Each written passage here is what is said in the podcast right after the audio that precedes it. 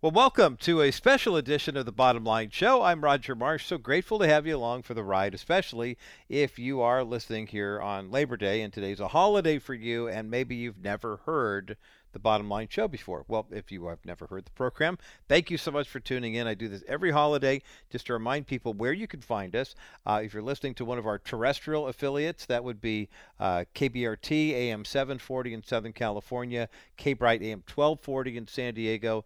We are heard in National City on FM 103.3, a nice little translator there for our friends in my former hometown of Corona, California, uh, 100.7 FM. That carries the K Bright signal as well. You can get the KBRT and Crawford Broadcasting in Southern California from basically from Ventura County line to the Mexican border to the Nevada border. It's a huge signal. And then for those who are listening in Northern California on KCBC, uh, AM 770, FM 94.7, we are covering the San Francisco Bay Area, uh, Sacramento, all the way on down to, again, that legendary Nevada border, all the way into Central Valley. And uh, we have so many different markets that are represented there as well. We cover about 90% of the state with uh, just those two signals. And then our two Colorado affiliates, we have KLTT AM 670, uh, which covers with 50,000 watts, covers the whole state and into Wyoming as well, and into New Mexico. I Haven't heard from any New Mexican listeners yet, but I know we're down there at the Four Corners area. And then for those who listen on KLDC, our five-year relationship with uh, AM 1220 in Denver uh, continues to go and grow strong, and I love hearing from listeners all over the place. We are currently heard, excuse me, we're heard in 31 uh, different markets, and we're so very grateful. Also, we podcast at Apple Podcast, Stitcher, TuneIn. You can hear that all at thebottomlineshow.com and rogermarsh.com. And if that weren't enough, we've got video for you as well. A lot of the programming that we have, uh, video at myhopenow.com and the MyHopeNow app. K-Bright app, KCBC app. I mean, there's lots of different ways to, as they say in the current vernacular, consume the media.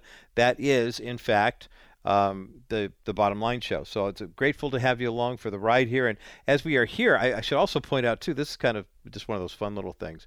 Uh, today's Labor Day, September 5th. Two weeks from today, we'll be celebrating our 11th anniversary of the Bottom Line Show. And I hope you'll listen in. It's going to be a very special program. I have no idea who we're going to have on the show yet, but uh, it's going to be uh, just a, a wonderful time to uh, celebrate this time and celebrate the goodness of, of God's provision for us here in this uh, time slot.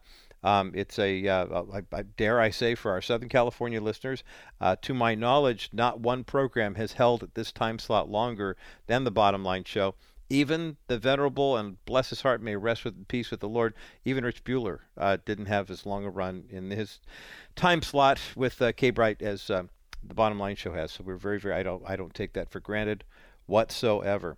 Um, today is Labor Day, and I know a lot of people have the day off. Uh, obviously, we're here, you know, doing our thing. But if you do have this day off, you might be wondering okay, most of the holidays that we have, the federal Monday holiday bill was enacted, what, in the 1970s, and it really started to kick in in the 1980s. But that's when we took, you know, it, it seemed like the federal holidays became more consolidated. At the time the federal holiday bill was passed, there was no January holiday.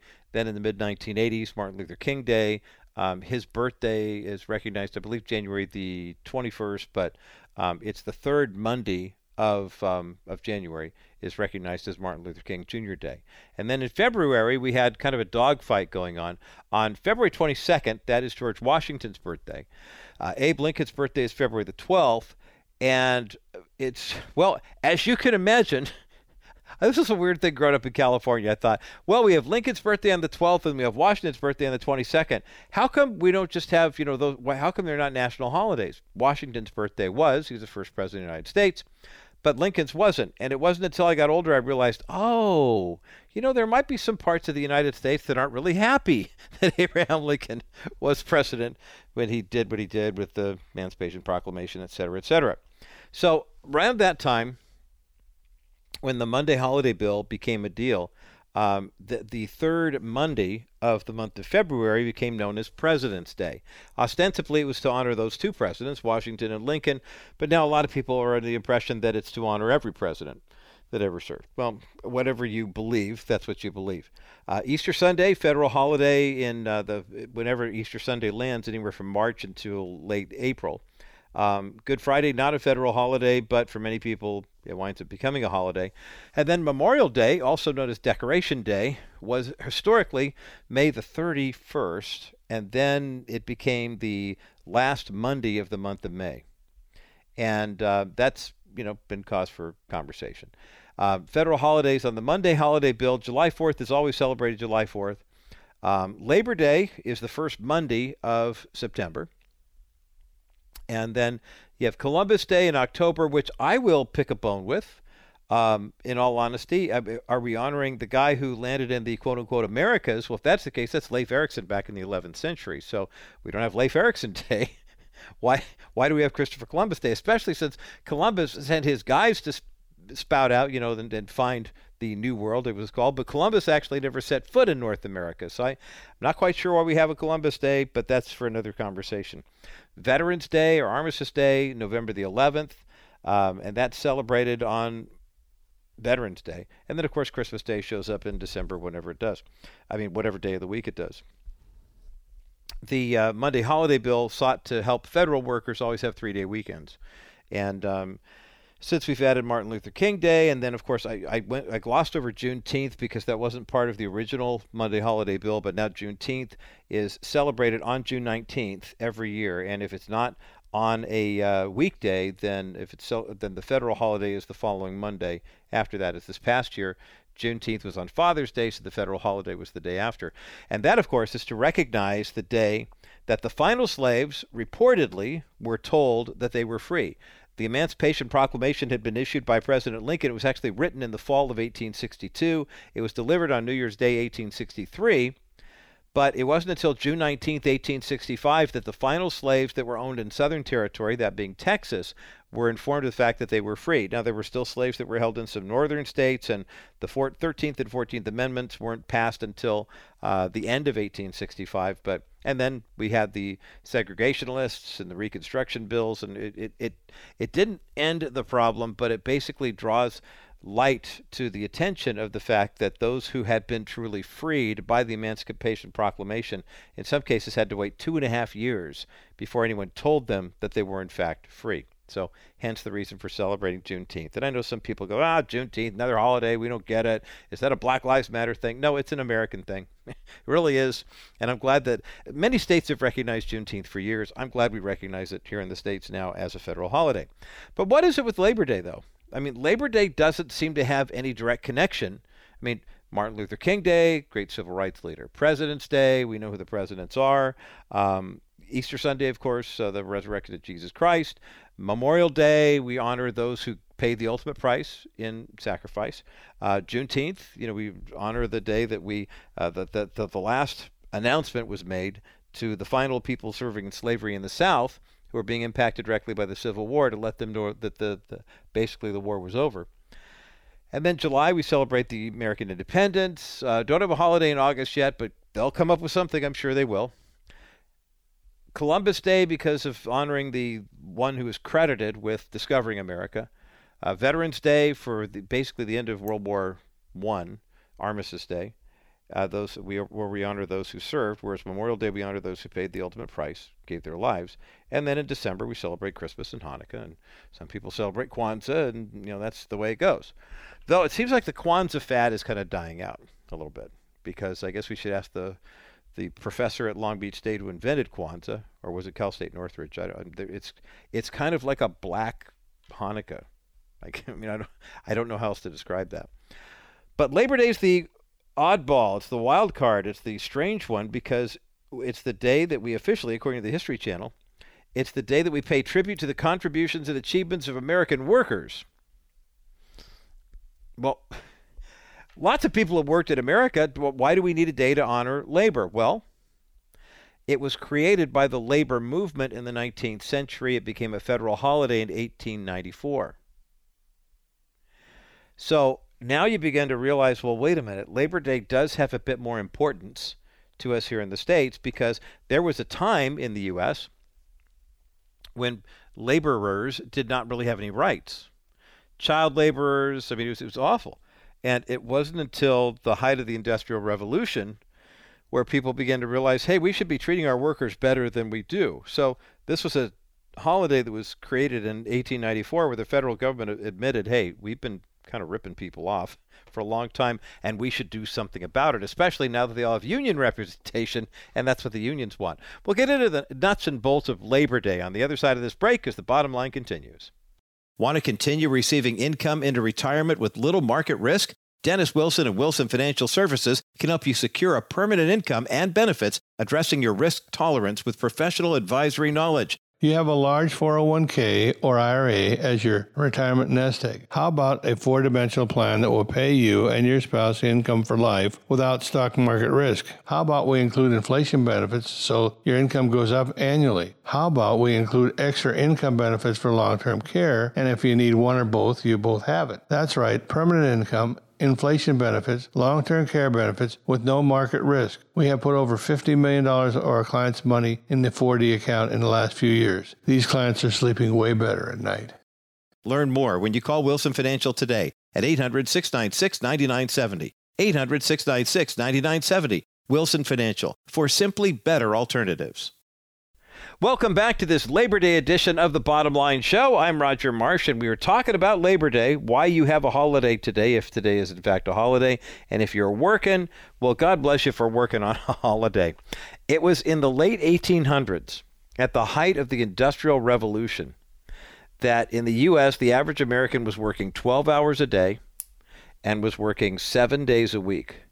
Now, for a nation that was founded on biblical principles, that just doesn't seem right. And I have to wonder how many of these uh, bosses, these business owners, were treating workers so poorly. There were some restrictions in certain states. After all, we are the United States of America, where the states can have their own rights as well. But there were some kids who were working in the mills, and the factories, and the mines. Uh, these are kids who are five, six years old. I have a five year old grandson. I can't imagine him working 12 hours a day in a factory. But it did. And also, then you add to that the number of people who came to the United States as immigrants looking for a chance to, uh, to get a better life.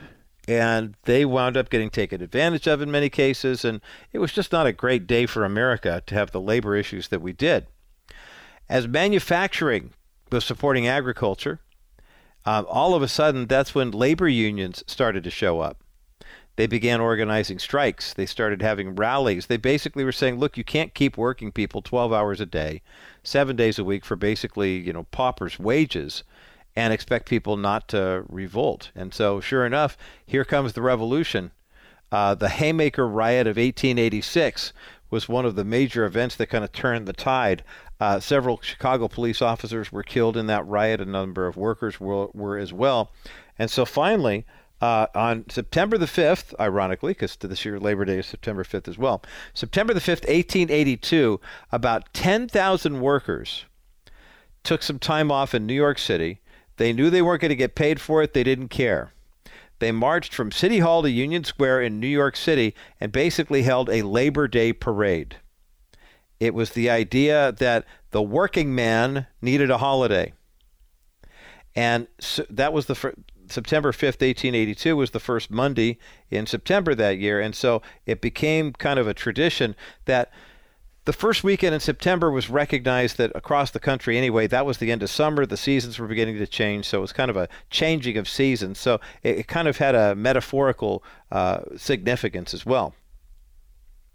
It caught on in other industrial centers around the country. Many states began passing legislation recognizing it.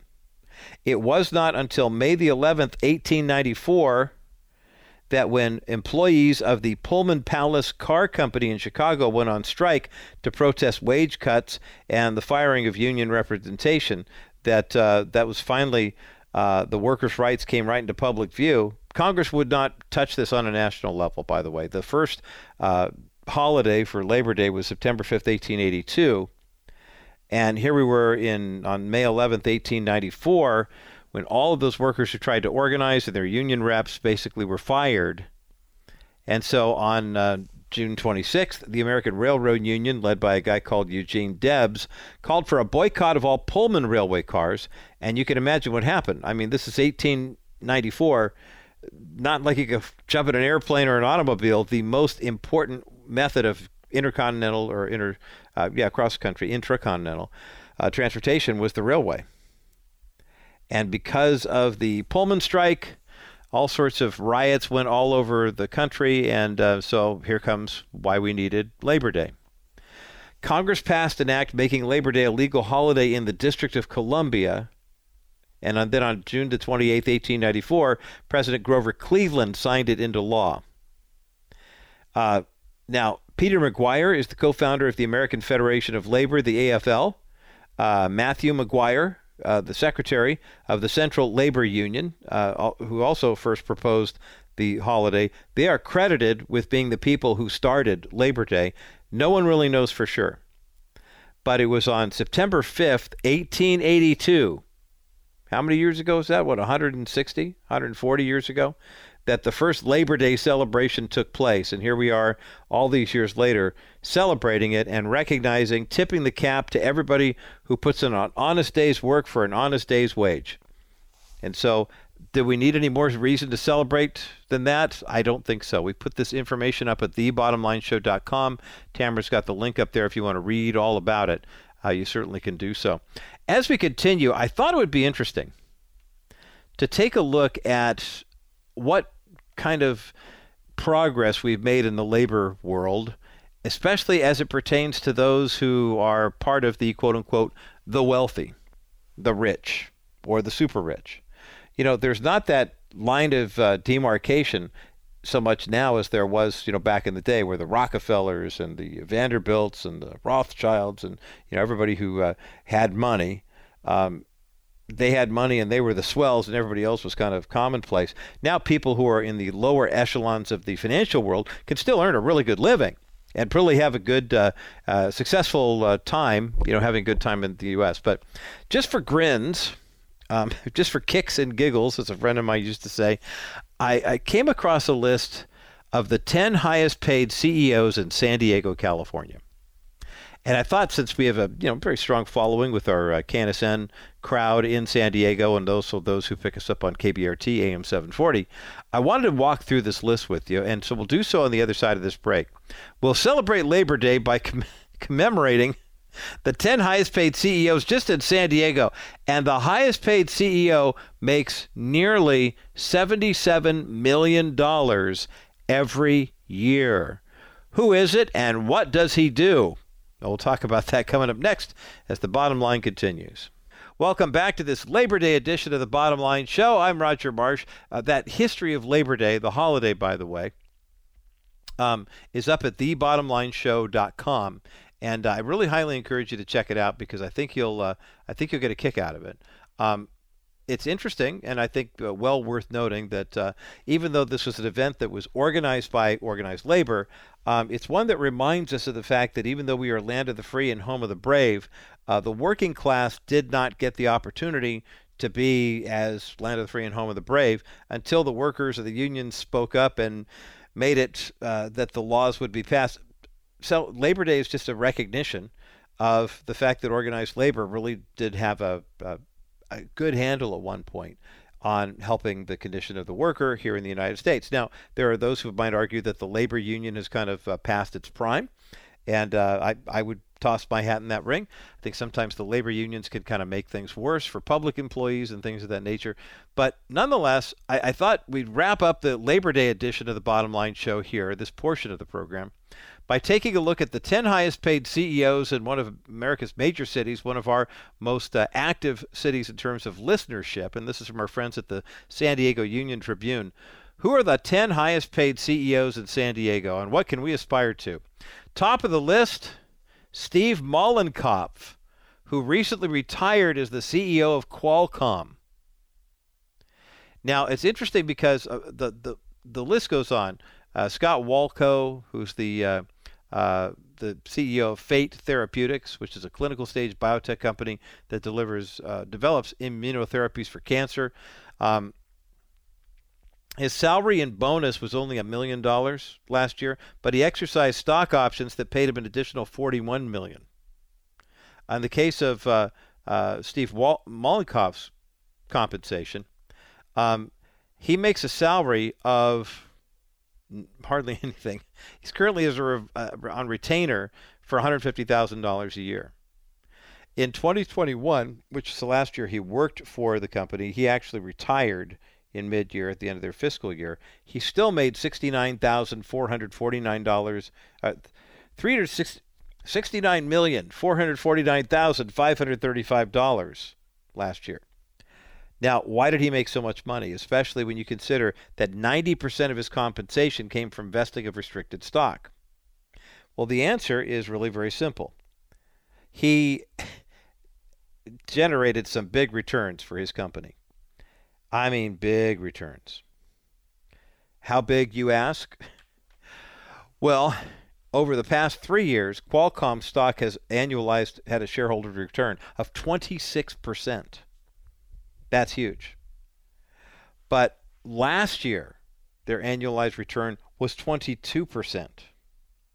That's even huger, I guess, as you might say. Now, what's interesting about this, I mentioned earlier the uh, uh, the CEO at Fate uh, Biotechnology earned $42 million, and the majority of that was in uh, vested shareholding.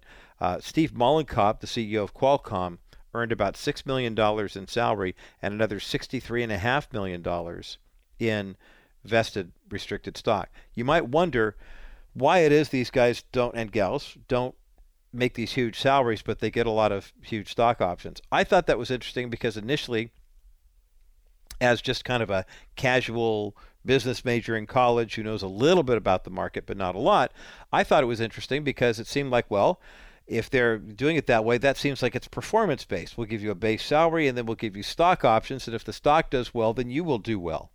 And obviously, in the case of Mr. Mollenkopf, Qualcomm stock increased by 22% over one year, 26% over three. So, in spite of COVID, they still improved the value of their balance sheet by one quarter. If you had a dollar invested in Qualcomm stock three years ago, it's now worth a dollar twenty-five. So that means if you had a million dollars, it's worth 1.2. You get the idea. But I read a little something interestingly enough during the Inflation Reduction Act passing that really got my attention. I mean, it's good business. It's kind of a loophole, and the fact that the White House says, well, we have to do something about this. We've, we've got to stop these loopholes and, and, and keeping the rich from paying their fair share in taxes. But they didn't do anything about what I'm about to describe.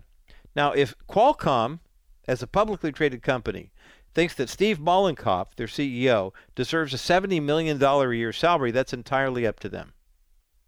I mean, I don't understand why he would need that much, but that's I mean, that's that's between them and him. I totally get it. But I want to I want to take a look at something here that is it's all in the taxes. And I think it would be of tremendous benefit for us to understand why what we hear the rhetoric in Washington talking about is stuff that we need to understand. I mentioned that uh, Steve Mollenkopf, CEO of Qualcomm, 69 million and change in compensation in 2021, the last year he worked for the company. Of that, 6 million was salary and 63 million was vested stock options. If all of that had been salary, he would pay full, super high, rich pay your fair share income taxes. But because of a, a tax loophole that's available for the IRS to high earners, the fact that the company could pay him in stock means that now, when he exercises the stock option, all he has to do is pay a capital gain on the stock. So instead of a 39% tax bracket that he pays in income tax on the federal level and a 13% personal income tax that he pays in California, all he has to do is pay the 20% capital gain, which saves him, you can do the math, if he were paying 40% of his income versus 20, basically his tax burden on the $63 million stock option is now $13 million.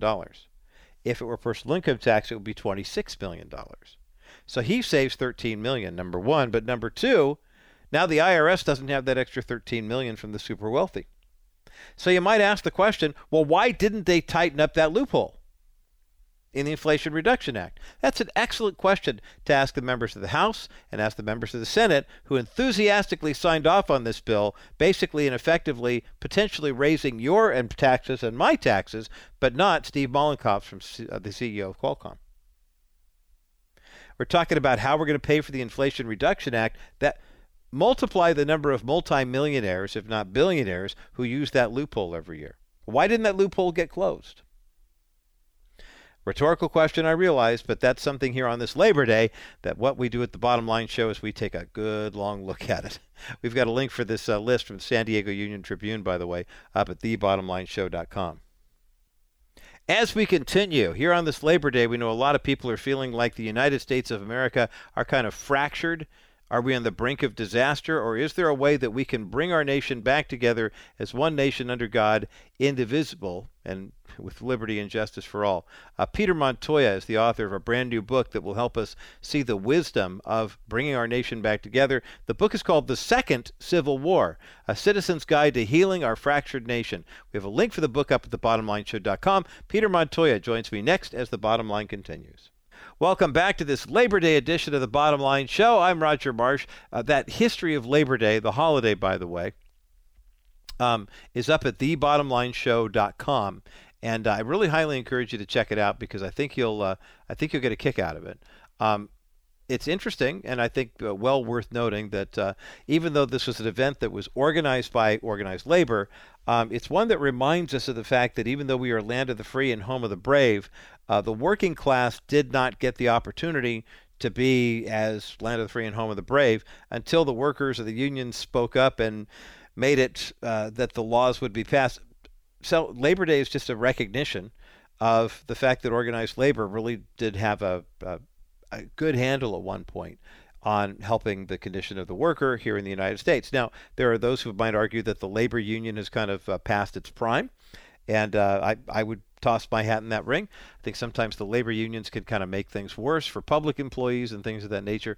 But nonetheless, I, I thought we'd wrap up the Labor Day edition of the Bottom Line Show here, this portion of the program, by taking a look at the 10 highest paid CEOs in one of America's major cities, one of our most uh, active cities in terms of listenership. And this is from our friends at the San Diego Union Tribune. Who are the 10 highest paid CEOs in San Diego, and what can we aspire to? Top of the list, Steve Mollenkopf, who recently retired as the CEO of Qualcomm. Now, it's interesting because uh, the, the, the list goes on. Uh, Scott Wolchko, who's the uh, uh, the CEO of Fate Therapeutics, which is a clinical stage biotech company that delivers uh, develops immunotherapies for cancer. Um, his salary and bonus was only a million dollars last year, but he exercised stock options that paid him an additional 41 million. In the case of uh, uh, Steve Wal- compensation, um, he makes a salary of hardly anything. He's currently as a, uh, on retainer for $150,000 a year. In 2021, which is the last year he worked for the company, he actually retired in mid-year at the end of their fiscal year, he still made $69,449, uh, $69,449,535 last year. Now, why did he make so much money, especially when you consider that 90% of his compensation came from vesting of restricted stock? Well, the answer is really very simple. He generated some big returns for his company. I mean, big returns. How big, you ask? Well, over the past three years, Qualcomm stock has annualized had a shareholder return of 26%. That's huge. But last year, their annualized return was 22%. That's even huger I guess, as you might say. Now, what's interesting about this, I mentioned earlier the uh, uh, the CEO at Fate uh, Biotechnology earned $42 million, and the majority of that was in uh, vested shareholding. Uh, Steve Mollenkopf, the CEO of Qualcomm, earned about $6 million in salary and another $63.5 million in vested restricted stock. You might wonder why it is these guys don't and gals don't make these huge salaries, but they get a lot of huge stock options. I thought that was interesting because initially, as just kind of a casual business major in college who knows a little bit about the market but not a lot, I thought it was interesting because it seemed like, well, if they're doing it that way, that seems like it's performance based. We'll give you a base salary and then we'll give you stock options. And if the stock does well, then you will do well. And obviously, in the case of Mr. Mollenkopf, Qualcomm stock increased by 22% over one year, 26% over three. So, in spite of COVID, they still improved the value of their balance sheet by one quarter. If you had a dollar invested in Qualcomm stock three years ago, it's now worth a dollar twenty-five. So that means if you had a million dollars, it's worth 1.2. You get the idea. But I read a little something interestingly enough during the Inflation Reduction Act passing that really got my attention. I mean, it's good business. It's kind of a loophole, and the fact that the White House says, well, we have to do something about this. We've, we've got to stop these loopholes and, and, and keeping the rich from paying their fair share in taxes. But they didn't do anything about what I'm about to describe. Now, if Qualcomm, as a publicly traded company, thinks that Steve Mollenkopf, their CEO, deserves a $70 million a year salary, that's entirely up to them. I mean, I don't understand why he would need that much, but that's I mean, that's that's between them and him. I totally get it. But I want to I, want to take a look at something here that is it's all in the taxes. And I think it would be of tremendous benefit for us to understand why what we hear the rhetoric in Washington talking about is stuff that we need to understand. I mentioned that uh, Steve Mollenkopf, CEO of Qualcomm, 69 million and change in compensation in 2021, the last year he worked for the company.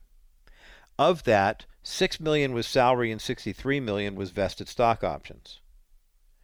If all of that had been salary, he would pay full, super high, rich pay your fair share income taxes. But because of a, a tax loophole that's available for the IRS to high earners, the fact that the company could pay him in stock means that now, when he exercises the stock option, all he has to do is pay a capital gain on the stock. So instead of a 39% tax bracket that he pays in income tax on the federal level and a 13% personal income tax that he pays on California, all he has to do is pay the 20% capital gain, which saves him, you can do the math, if he were paying 40% of his income versus 20, basically his tax burden on the $63 million stock option is now $13 million. If it were personal income tax, it would be $26 million. So he saves 13 million, number one. But number two, now the IRS doesn't have that extra 13 million from the super wealthy. So you might ask the question, well, why didn't they tighten up that loophole? In the Inflation Reduction Act? That's an excellent question to ask the members of the House and ask the members of the Senate who enthusiastically signed off on this bill, basically and effectively potentially raising your taxes and my taxes, but not Steve Mollenkopf from uh, the CEO of Qualcomm. We're talking about how we're going to pay for the Inflation Reduction Act that multiply the number of multimillionaires, if not billionaires, who use that loophole every year. Why didn't that loophole get closed? Rhetorical question, I realize, but that's something here on this Labor Day that what we do at the Bottom Line Show is we take a good long look at it. We've got a link for this uh, list from the San Diego Union Tribune, by the way, up at thebottomlineshow.com. As we continue here on this Labor Day, we know a lot of people are feeling like the United States of America are kind of fractured. Are we on the brink of disaster, or is there a way that we can bring our nation back together as one nation under God, indivisible, and with liberty and justice for all. Uh, Peter Montoya is the author of a brand new book that will help us see the wisdom of bringing our nation back together. The book is called The Second Civil War A Citizen's Guide to Healing Our Fractured Nation. We have a link for the book up at thebottomlineshow.com. Peter Montoya joins me next as the bottom line continues. Does it feel like America is divided to the point where we are past the point of no return? That's a question that a lot of people have been asking of late, especially in light of the fact that the previous presidential administration was rather divisive, at least in terms of some people, and now the current presidential administration may be even more divisive than the last one. Is it possible for us to avoid World War, or excuse me, not World War, but at least a civil war, and another one here in the United States? Well, author Peter Montoya has written a fascinating new book that's going to help us not only address the problems as we see them, but also find some solutions for them as well. The book is called The Second Civil War A Citizen's Guide to Healing Our Fractured Nation. We have a link for the book up at thebottomlineshow.com. Peter Montoya, welcome to the Bottom Line Show. Roger, thank you for having me. I'm thrilled to be here. Well, we are thrilled to have you because I appreciate your approach to saying, "Hey, look, there was a you know a time in your life where you believed the American dream, you were ambitious, you were a real go-getter, and then something happened to you right around 2012 that kind of helped kind of change the trajectory of where you were going and where you are headed right now. Talk about that moment." Yeah, I, I got myself really, really caught up um, into the, you know, the Civil War and the political divide, such that uh, I really attacked my father-in-law my father-in-law sent out an email basically promoting his point of view, and then I responded with the most snarky, nasty, vile email. And in the moment when I pushed send, I really thought it was appropriate. I, I really thought it was okay for me to reply that way. And this is to a man who I absolutely adore and absolutely respect. And then two days later, I kind of was reflecting on what I uh, on the email. I went back and read it, and it was far worse than I had thought it was. Oh no! I then called him up. yeah, oh, that was right. Uh, I called him up. He barely took my phone call. He was furious with me, and rightfully so. And then I uh, begged him to have dinner with me, and I had to I went to dinner and had to completely apologize for my offensive behavior. So my question was, which started my this, this, this quest is why would I, who I, I think of myself as being a good natured, you know, a kind person, behave in such a vile way to someone who I love and care about so much? Wow. And at that point, all of a sudden, you begin to realize something a lot of Americans have begun to realize is that we talk about religious liberty here in the United States of America, but uh, you, your first chapter in the book, The Second Civil War, helps us understand why we are facing the, some of the issues that we are facing right now, politics really has become a religion for a lot of people, and in some cases, yes. the new national religion in America. Yes, very well said.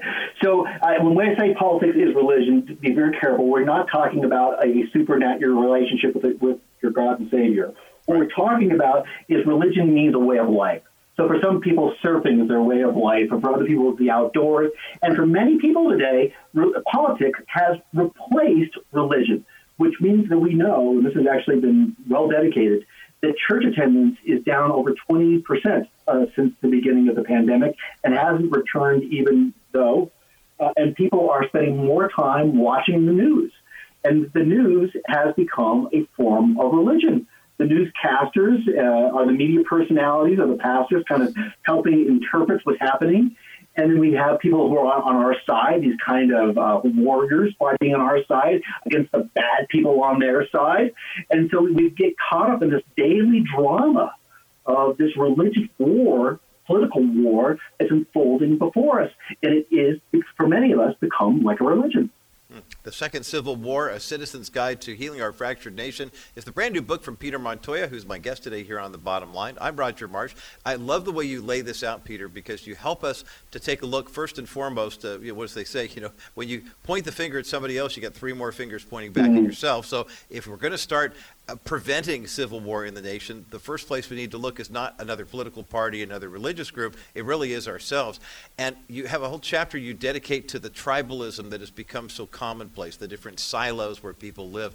And it, even if the, the, the tribe itself might be based on a biblical worldview or a constitutional worldview, tribalism can be very dangerous in the sense that we stop listening to other people. We don't really have any tolerance for other people in the same way that you attacked your father in law that night in 2012. Mm-hmm. And then mm-hmm. went, wait a minute, this is my wife's dad. I mean, I love this man. I mean, just because we're disagreeing mm-hmm. about politics doesn't mean we can't have a conversation.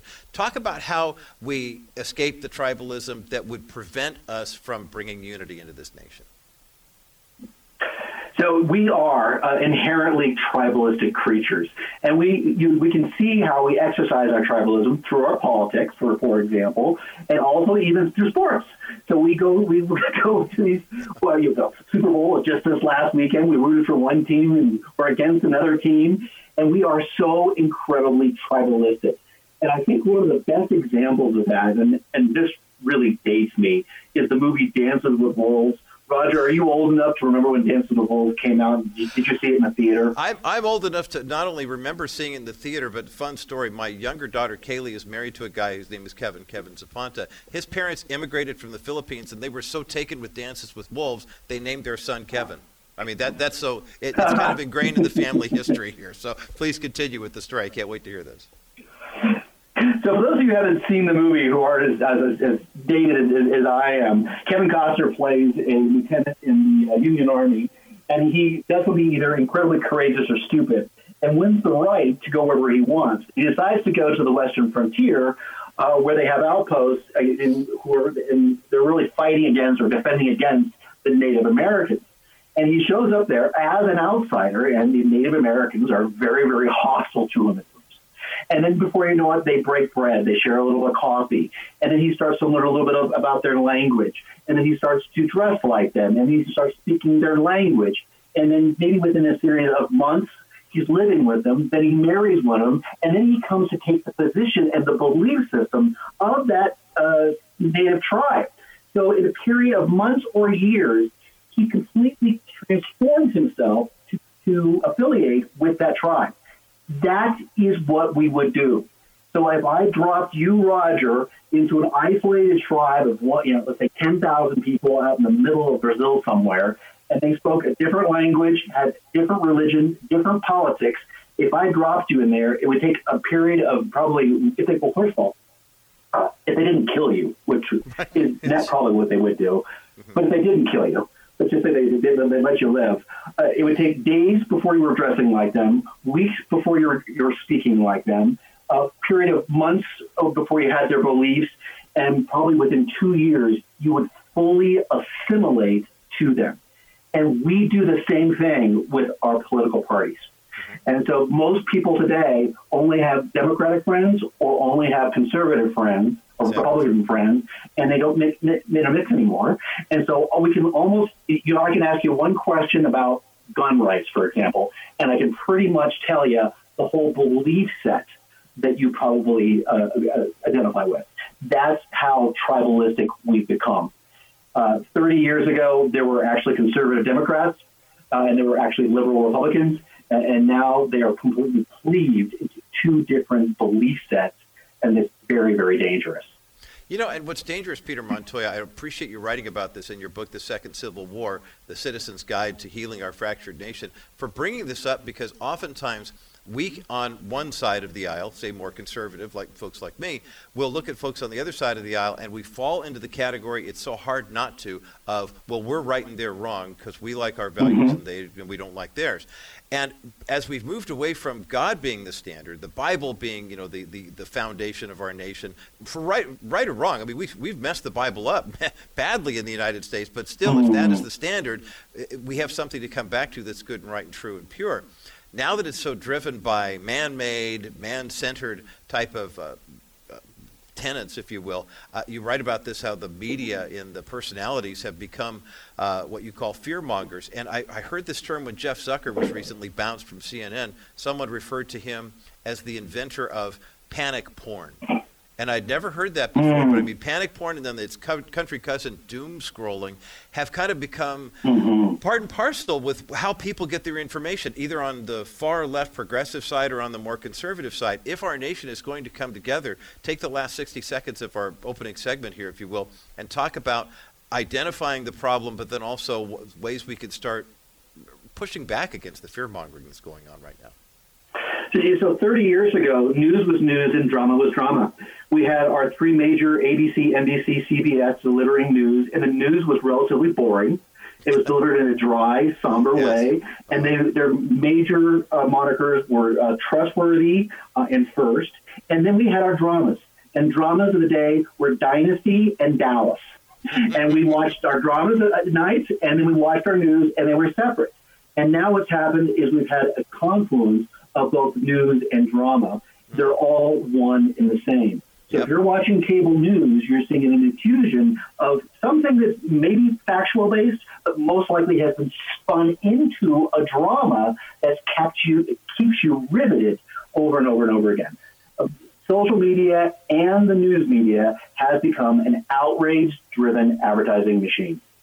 So, what are the solutions? That's what we're going to talk about on the other side of this break. because the idea here from Peter Montoya's book is there is a second civil war brewing in the United States, but is there a way that we can heal our fractured nation? Hence the title, The Second Civil War: A Citizen's Guide to Healing Our Fractured Nation. We've got a link for the book up at thebottomlineshow.com. More of my conversation with author Peter Montoya in just a moment as the bottom line continues. Right after you get into an accident, you need to call Stephanie Cover of Cover Law to begin the process of healing. Too many people make the wrong choice and try to handle their case on their own. Don't be gullible. Your insurance company does not have your best interests in mind. Their job is to save money, not help you recover. Stephanie's priority is you. She will help you recover wholly, mind, body, and spirit, as well as get you the settlement you deserve. Begin your recovery by contacting Stephanie first and follow her instructions to streamline your healing process. Stephanie has over 25 years of experience and knows how to get you healed and restored. Although your friends and family may have good intentions, they are not personal injury attorneys, and therefore they do not know the best way to help you. Stephanie Cover does, and she will help you put the pieces back together financially, physically, and spiritually. You need to write down her number now 877 214 4935 or go to kbrightradio.com slash coverlaw. Your healing begins with Cover Law. My thanks again to Peter Montoya, the author of the book The Second Civil War, A Citizen's Guide to Healing Our Fractured Nation. We have a link for the book up at thebottomlineshow.com. I encourage you to check it out. Um, this is a guidebook, if you will, for every one of us who look at the growing national divide and we ask the question, what can we do to help? Now, obviously, we, there's a lot of misinformation that's being spread in the culture right now. And one of the biggest pieces of misinformation is the fact that many of us who understand the truth are being labeled as people who are spreading misinformation. So you kind of have to have a, a, a, big old, not just a grain of salt, but a big old bag of salt. Uh, friend of mine, friend of mine down with the Lord, used to say, "I need a five pound bag with this one. This is this is a big one." But because technology is so much more easy to get, because of the fact that misinformation, tra- what was the old expression? Good news travels fast, bad news travels faster. Well, uh, was it, or a lie is halfway around the world before truth gets out of bed. I mean, those are all things that we have to deal with. But you know, it's interesting because the 20th century wars were country against country, nation against nation, institution against institution what we see now is accessible power of technology and unethical media. And basically, it's up to us to say, what are we going to do to stand in the gap to stop this, you know, this civil war?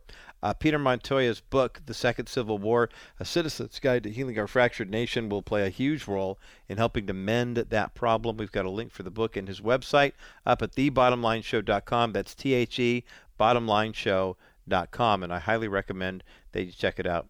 For those who are listening on our uh, sister station KCBC, um, enjoy the rest of your Labor Day holiday and thank you for listening to the Bottom Line Show as long as you have. God bless you from all of us here at the uh, staff and appreciate the fact you're tuning in uh, each and every day. We've got uh, Rabbi Schneider and Discovering the Jewish Jesus uh, coming up around the corner for you. And don't forget Bottom Line Show Extra tonight at 7 and the Bottom Line Rewind tomorrow uh, coming your way at 10.30 uh, in the morning. For those who remain on the network, a proposition for you, if you will, um, as we continue today's edition of the Bottom Line here on Labor Day, actually the 140th anniversary of the first Labor Day as it happened in the United States. And that's the question, what is it that makes a movement a movement?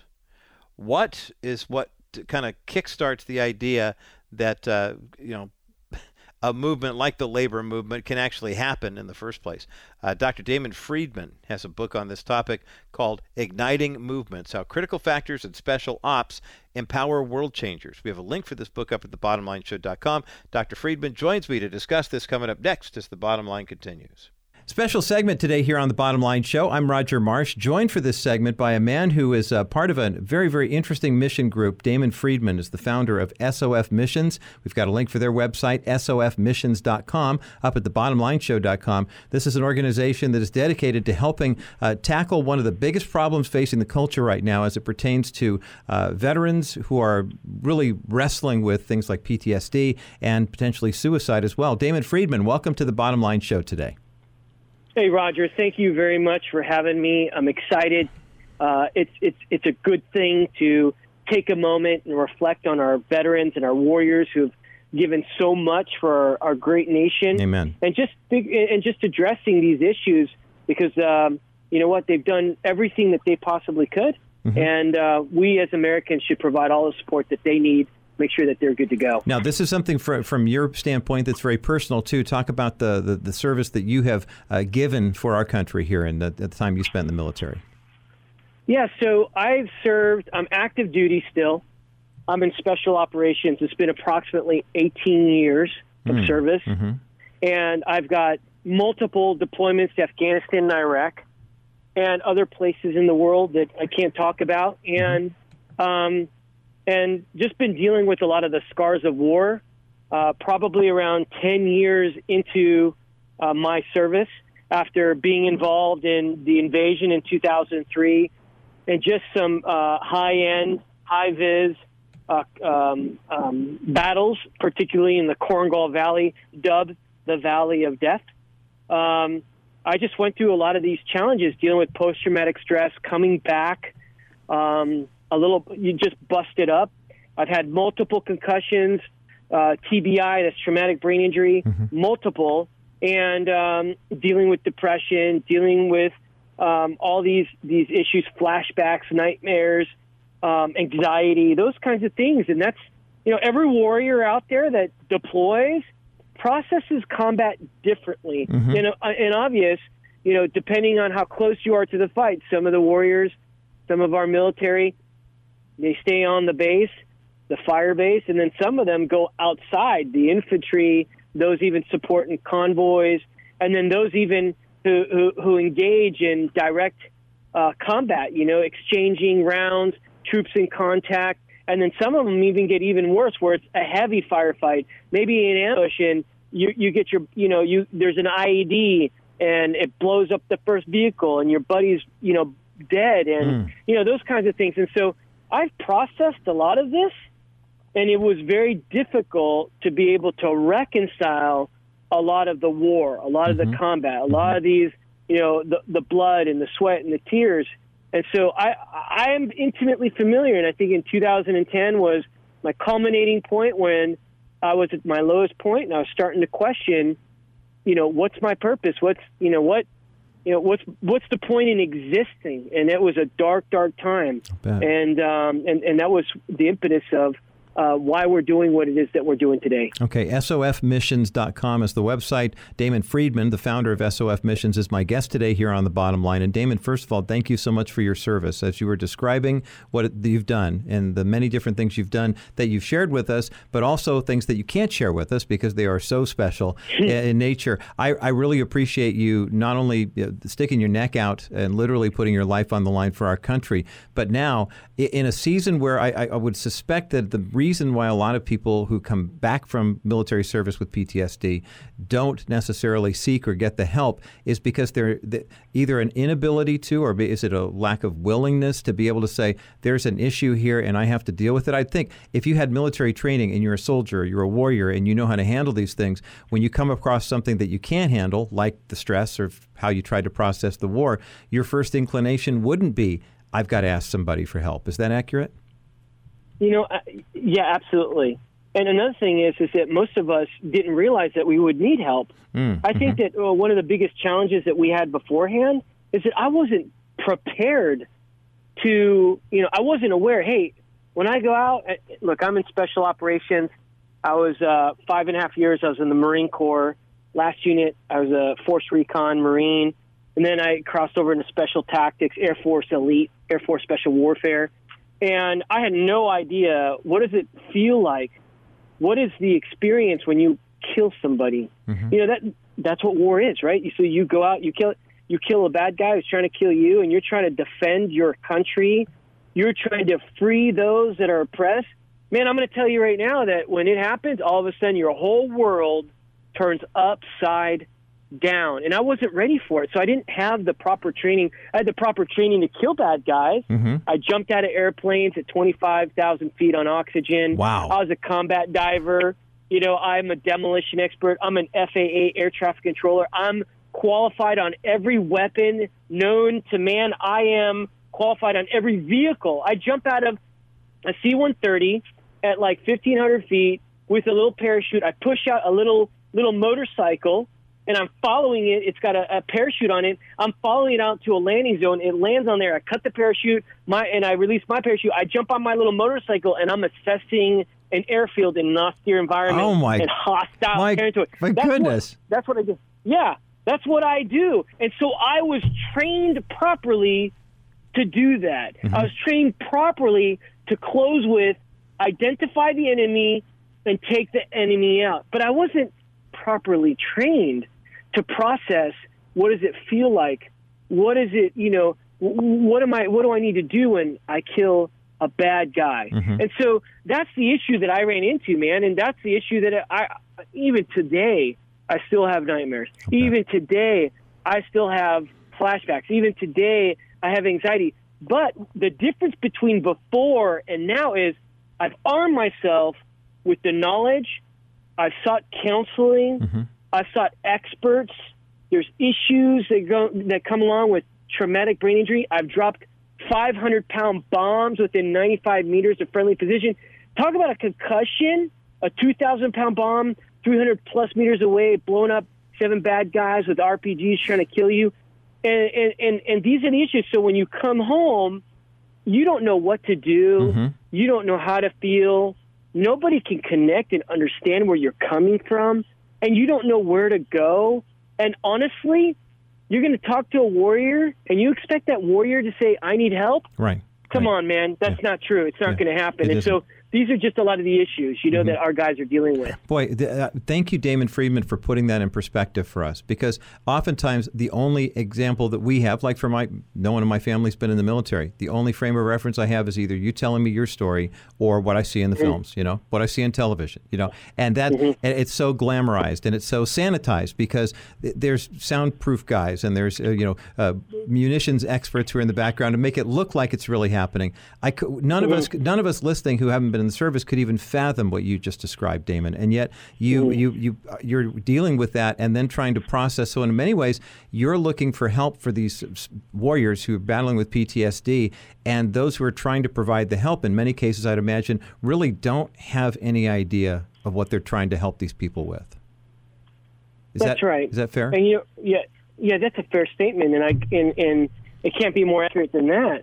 You know, at the end of the day, we have over 2.7 million men and women have deployed to Afghanistan and Iraq. Now, I mentioned earlier on that every warrior that deploys is going to process combat differently. Every one of us, you don't have to be in special operations like I am Mm-hmm. in order to deal with post-traumatic stress or deal with these issues or any of the, or anything else.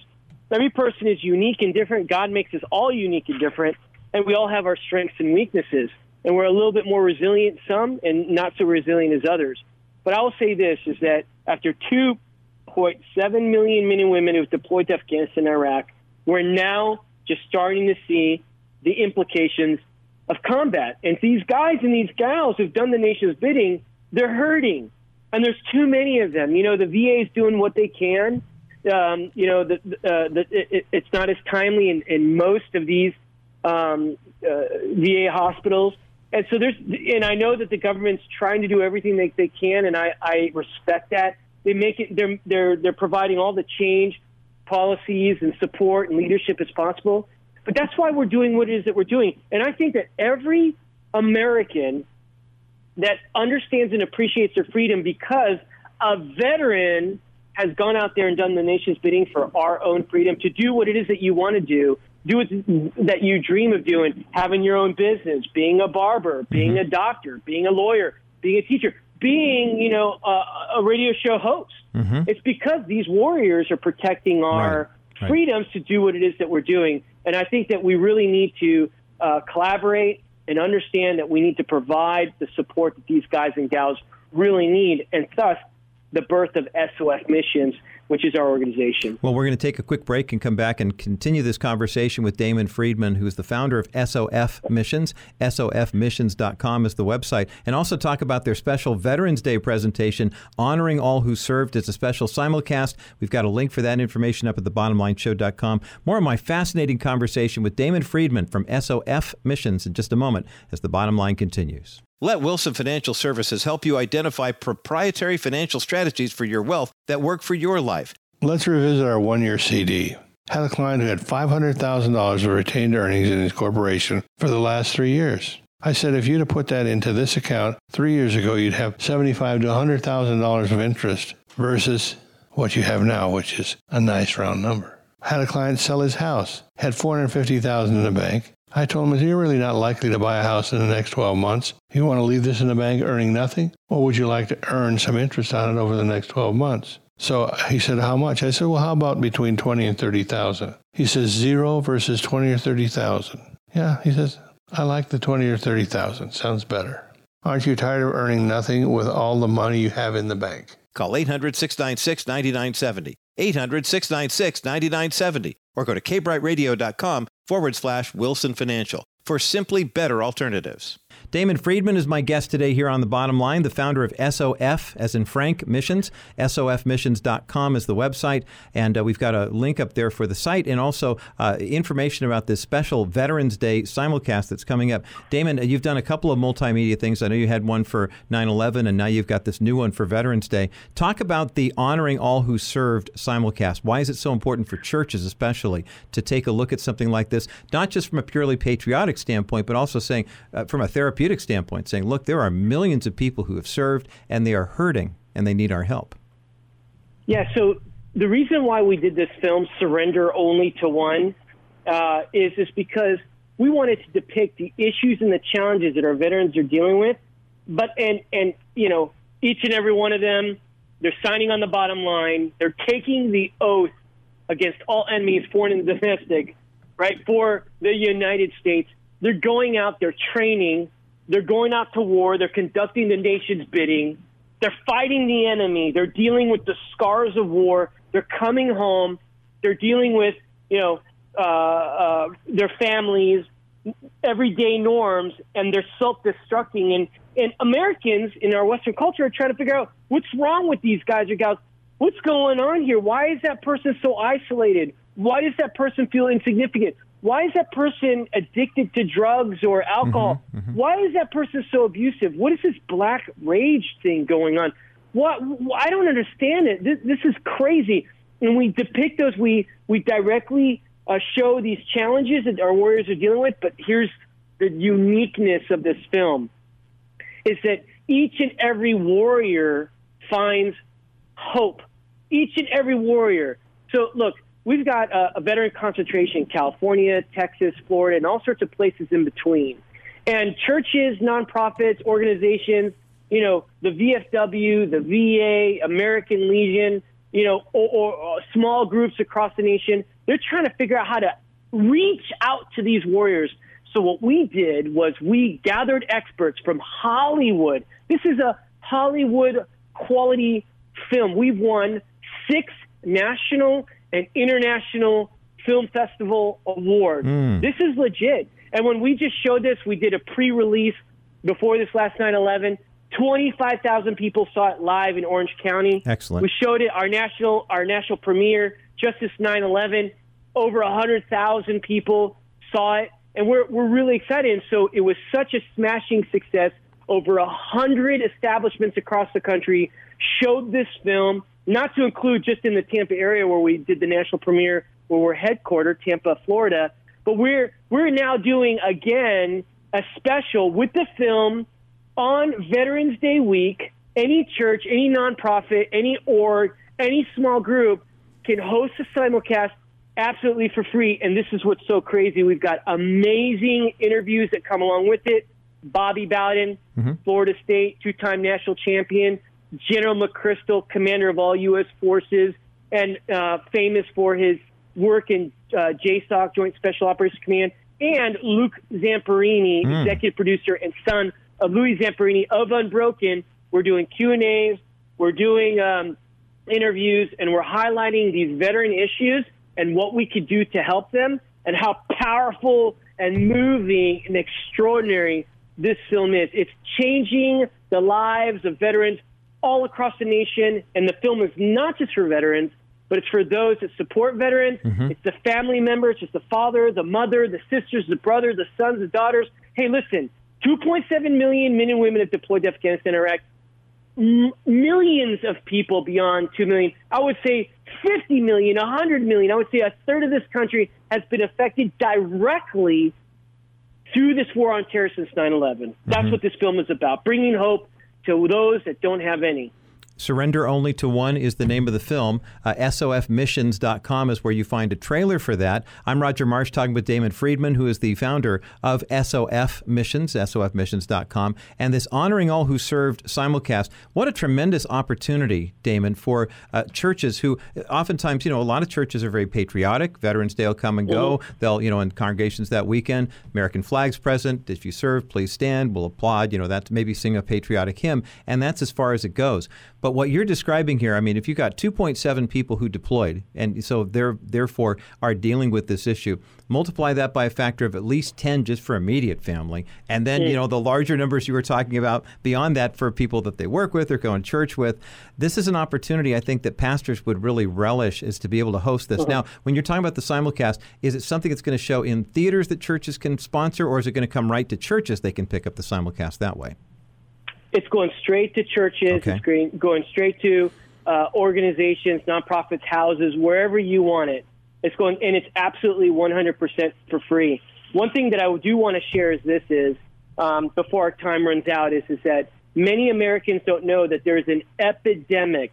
Over 20 veterans take their lives every single day, and that is that is a catastrophe.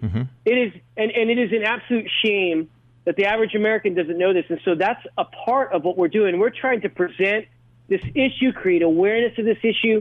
And so we want churches, and remember, just because the Warriors don't even come to the simulcast, it would arm the people of the church, arm the people of the org, arm the people of the nonprofit to know what these issues are and then be able to bring this message of hope to other people. We've got not only the film, but what accompanies it is an eight session, eight week discussion guide talking about these issues. It's thematic. Uh, I have my doctorate in, inter, in intercultural uh, studies. A bunch of us in a, a PhDs have developed these discussion guides these, the, for groups. Uh, eight weeks, they can choose whatever it is, the, the topic, but it's thematic. Hey, what do we want to talk about in our small group? What's going on right now in our church or in our nonprofit, in our org? So there's a lot of tools. So that's what one of the things that we really love. We don't just create awareness like the film, but we also provide a solution. And what do we do? We provide national groups.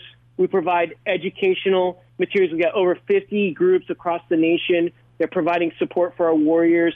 Go to SOFmissions.com, check it out, find a group near you, or start one. We got a year and a half's worth of material uh, from New Testament studies to topical to thematic through the study. And it's all legit, it's all research based, and it's all for people, our warriors, to spiritually grow. But here's the deal we're the only organization that we know that provides intensive holistic care. Mm-hmm. So for those in dire need, they're about to press the trigger. They're about to, you know, and, and I don't, I don't want to be so raw, but man, remember, over 20 veterans take their lives every single mm-hmm, day. Mm-hmm. If you got a guy that's suicidal, or even a woman who's been in combat that's suicidal, they're the ones in dire need. Have them reach out to SOFmissions.com. Check out the Surrender Project, and it's psychological, physical, and spiritual. Top healthcare professionals, the best of the absolute best. We're going to be able to provide that care, and it's holistic, and it, and, and it's and and we're here to love on our warriors. We're here to provide hope for our warriors, and we're about holistic healing, psychological, physical, and spiritual.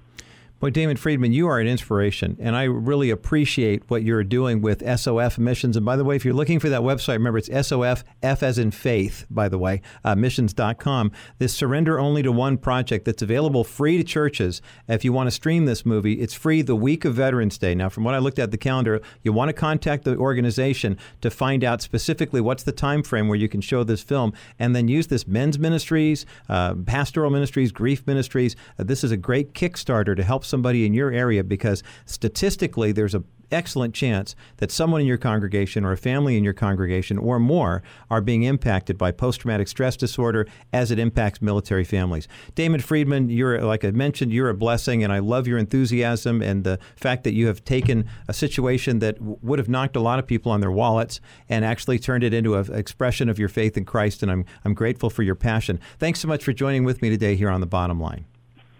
Thanks a lot, brother. May God bless you and anybody who's out there who's listening on this show. Remember, no matter how bad it is, God is in the business of changing and transforming lives.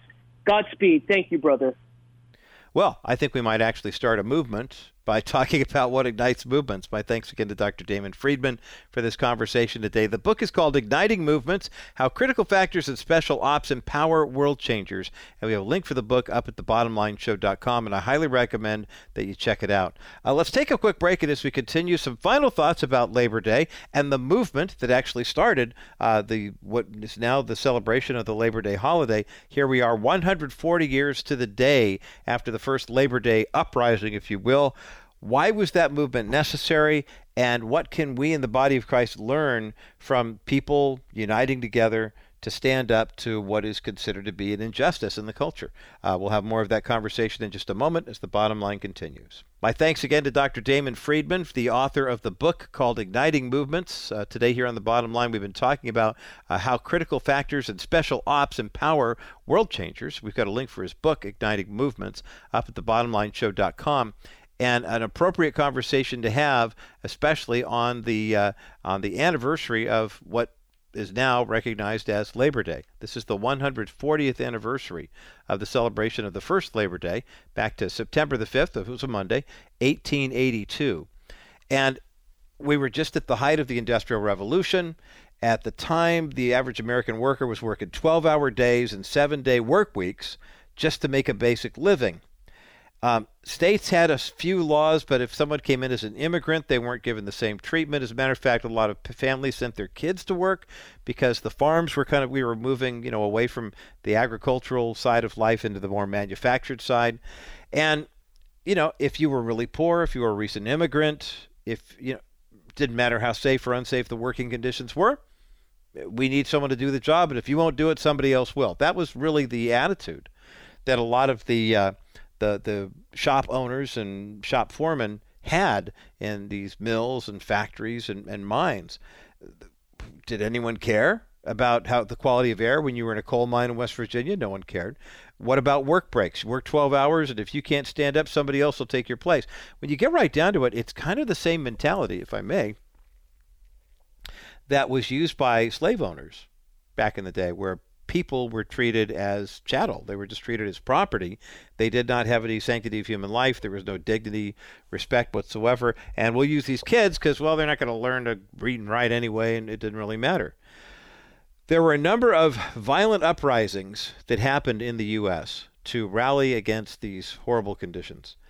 Basically, the idea was just to get the employers to be compelled to pay livable wages, to create, you know, more working, uh, a better workplace environment. And it took a decade of different rallies. I mean, the, the Haymarket Riot of 1886, one of the most notable ones there in Chicago. Uh, a number of workers were killed, but a number of police officers were also killed as well. It was September 5th, 1882, that 10,000 workers uh, took unpaid time off uh, in New York City and they marched from City Hall to Union Square and thus became the first Labor Day parade in history. You know, it's interesting when you watch parades these days. It's it's the Macy's Thanksgiving Parade or whatever, and hey, look at us, we're having fun. Or there's a marching band. It's all exciting.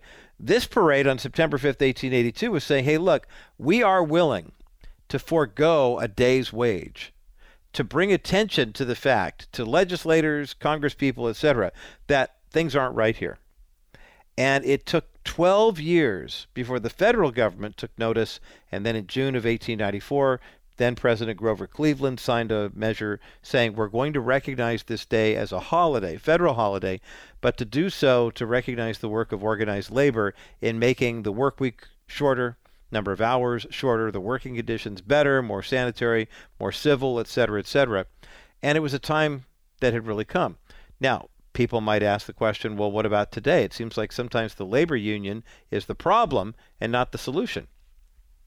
And I wholeheartedly agree. We saw this in the 80s and 90s when car manufacturers were moving their uh, production overseas because, you know, United Autos Workers Union and whatever were asking massive amounts of money for people on the assembly line when they could get the work done cheaper overseas. Um, there, there's definitely a give and take, but where do we in the body of Christ land in this? Well, first and foremost, whether you're part of a union or not, everyone deserves the opportunity to earn a meaningful living. It doesn't mean you're going to get the job that you want, it has to fit with society. But also, once workers are hired, the wage should be fair and competitive. Uh, the working environment should be decent and ethical. I shudder to think of the number of Christian employers who used to handle uh, some of the things that were being rioted against and rallied against back in the 1880s. But nonetheless, we do our work as unto the Lord. We hire our employees as unto the Lord. We treat everybody, whether they're working for us or we're working for them, as unto the Lord. And when we do our work that way, then God is glorified. That's all we need to know, and that's the bottom line.